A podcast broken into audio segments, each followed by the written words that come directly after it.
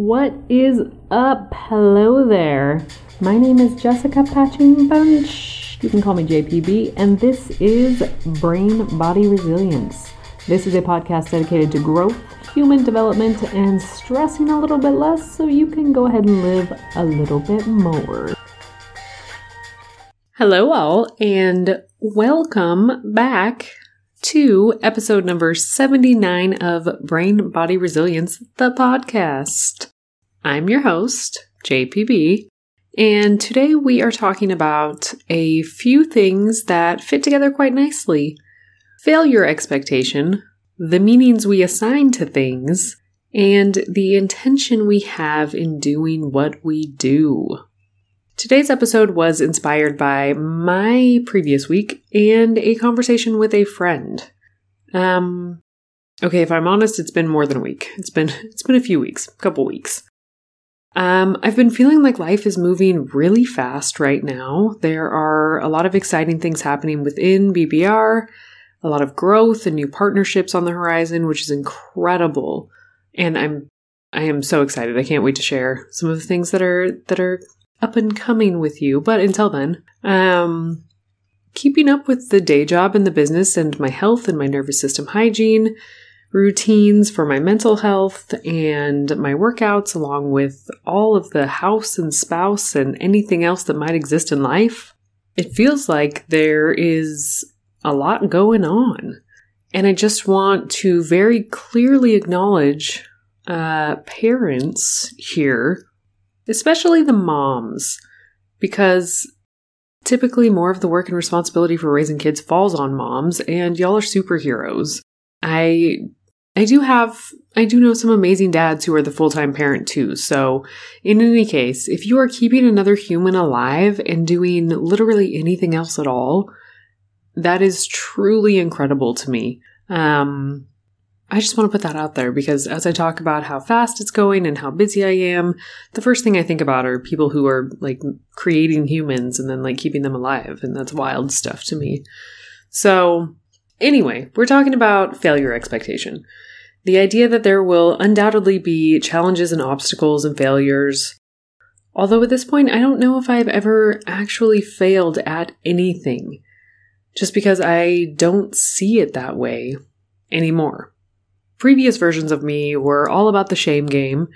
Uh, now I just win or I learn and move on knowing what I didn't know before. So that's great. But um, this week, I we're gonna use use my gym routine as a as a guidepost for this conversation. I made it to the gym twice last week and three times the week before, which for me in either case is about three days short of what I like to do. And because I've been busy, I totally understand that I have to prioritize and balance between what is needed now.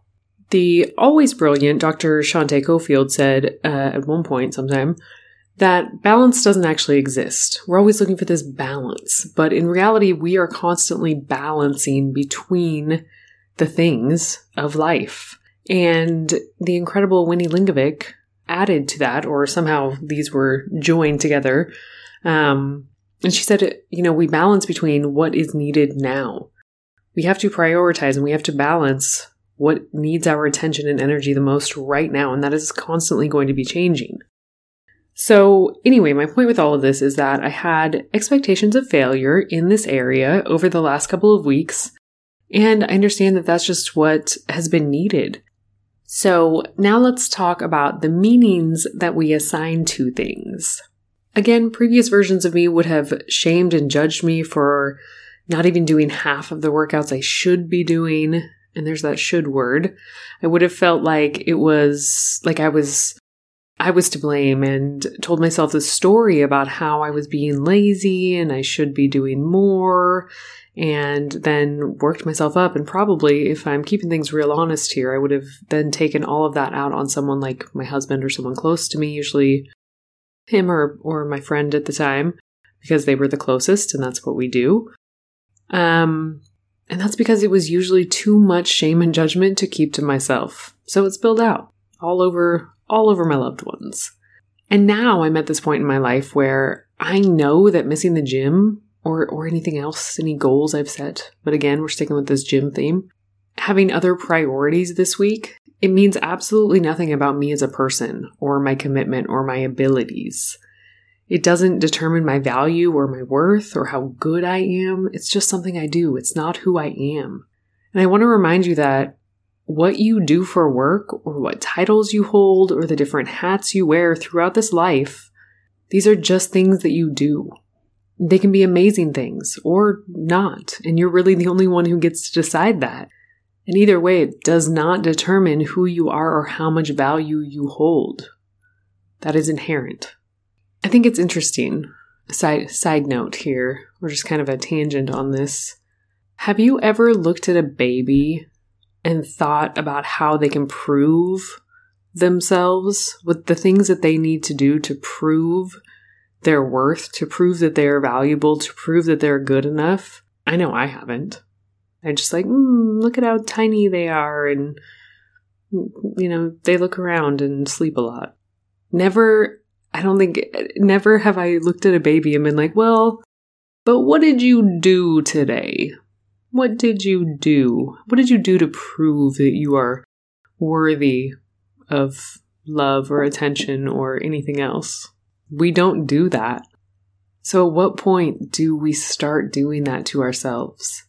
It's learned for sure. It is a, I mean, and again, everything comes down to the systems that we live in, the systems we uphold, and what we value within those, what we're taught to value. And it's not ourselves. And that's a whole rabbit hole that I'm not going into. But I was just thinking, we don't ever ask babies to like what you know what they did to prove themselves. So why are you doing that to yourself? We we all come into this world valuable with inherent worth just because we exist. That's it. So, um, I wanted to remind you of that. Continuing on, this is a good segue into the intention that we have for doing the things that we do. And we will keep with this example of my last couple of weeks at the gym, or, you know, lack thereof. And I don't always go to the gym, I work out at home, but either way, my workouts the why behind what we do affects the experience that we have with that thing. And I used to work out to change myself, to shrink myself because I hated my body, to try to match the intensity that I felt inside with some kind of physical intensity outside just to try and make sense of it all. It never worked. It ultimately was a punishment for all that I thought I was lacking.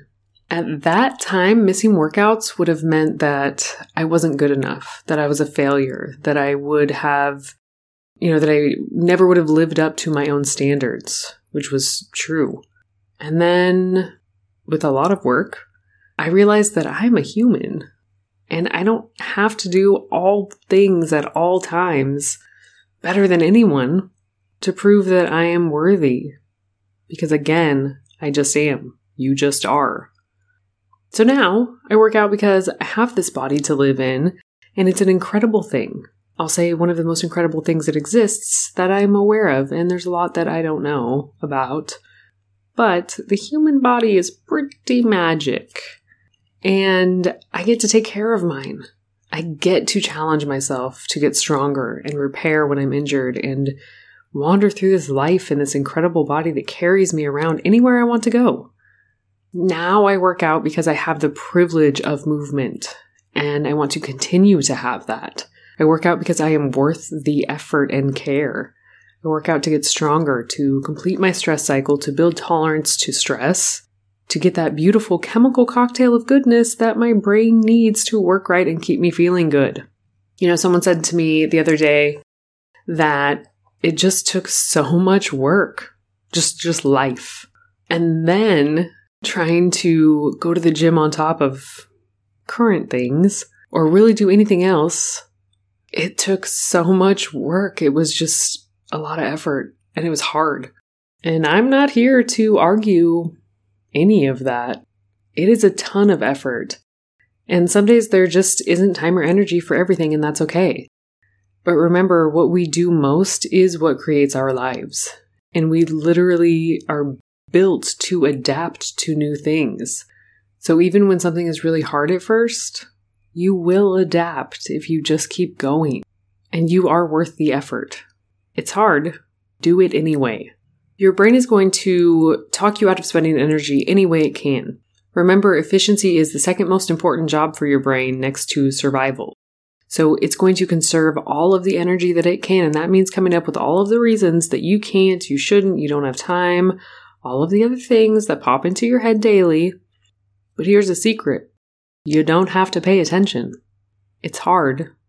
Do it anyway. And then your brain and nervous system know that this new thing is safe, that we're building a new pattern. And the stronger that new pattern gets, that will then become your baseline. That will become your autopilot. So, wrapping this all together here, plan for failure or learning opportunities or contrast, call it whatever you want. There will be obstacles and challenges in anything that you are going to do, anything new, anything you try. So plan for it and be aware of the meaning that you assign to those things, the stories that you're telling about why those things did or didn't happen, and what you are capable of after that. You get to choose the meaning. So make it something that elevates you, make it something that lifts you up. Because too often we reach for the thing that makes us feel like shit, the thing that puts us down. We beat ourselves up so much more more readily, more quickly than we are willing to elevate ourselves. And that is not useful and it doesn't feel good. So, with that, make sure that the intention you have is not a punishment for yourself, but to celebrate all that you can do when you are choosing these things that you are planning for failure and learning from. My challenge for you this week is to look at the things you have overcome in your life and make a list. Or just pick a couple, or one big one, and write down everything you had to learn and the person you had to become to face that challenge. And then look at that list and celebrate the fact that you are still here. After all, stress and anxiety are triggered by the underestimation of our ability to face the challenge in front of us. So we need to keep proving to ourselves that we can do hard things and keep going so that our nervous system can feel safe moving forward. All right, my friend, that is it for today. Thank you endlessly for being here. I am so grateful for your time and attention. I know that you could be doing anything with your time and you choose to spend it here with me, and I am, that is not lost on me. I am so grateful. If you found this episode useful, I would love for you to share it with someone you know. If you choose to share it on social media, I would love it if you would tag me so that I can repost and then, you know, give you a shout out and thank you. I hope you have a beautiful week until next time, JPB out.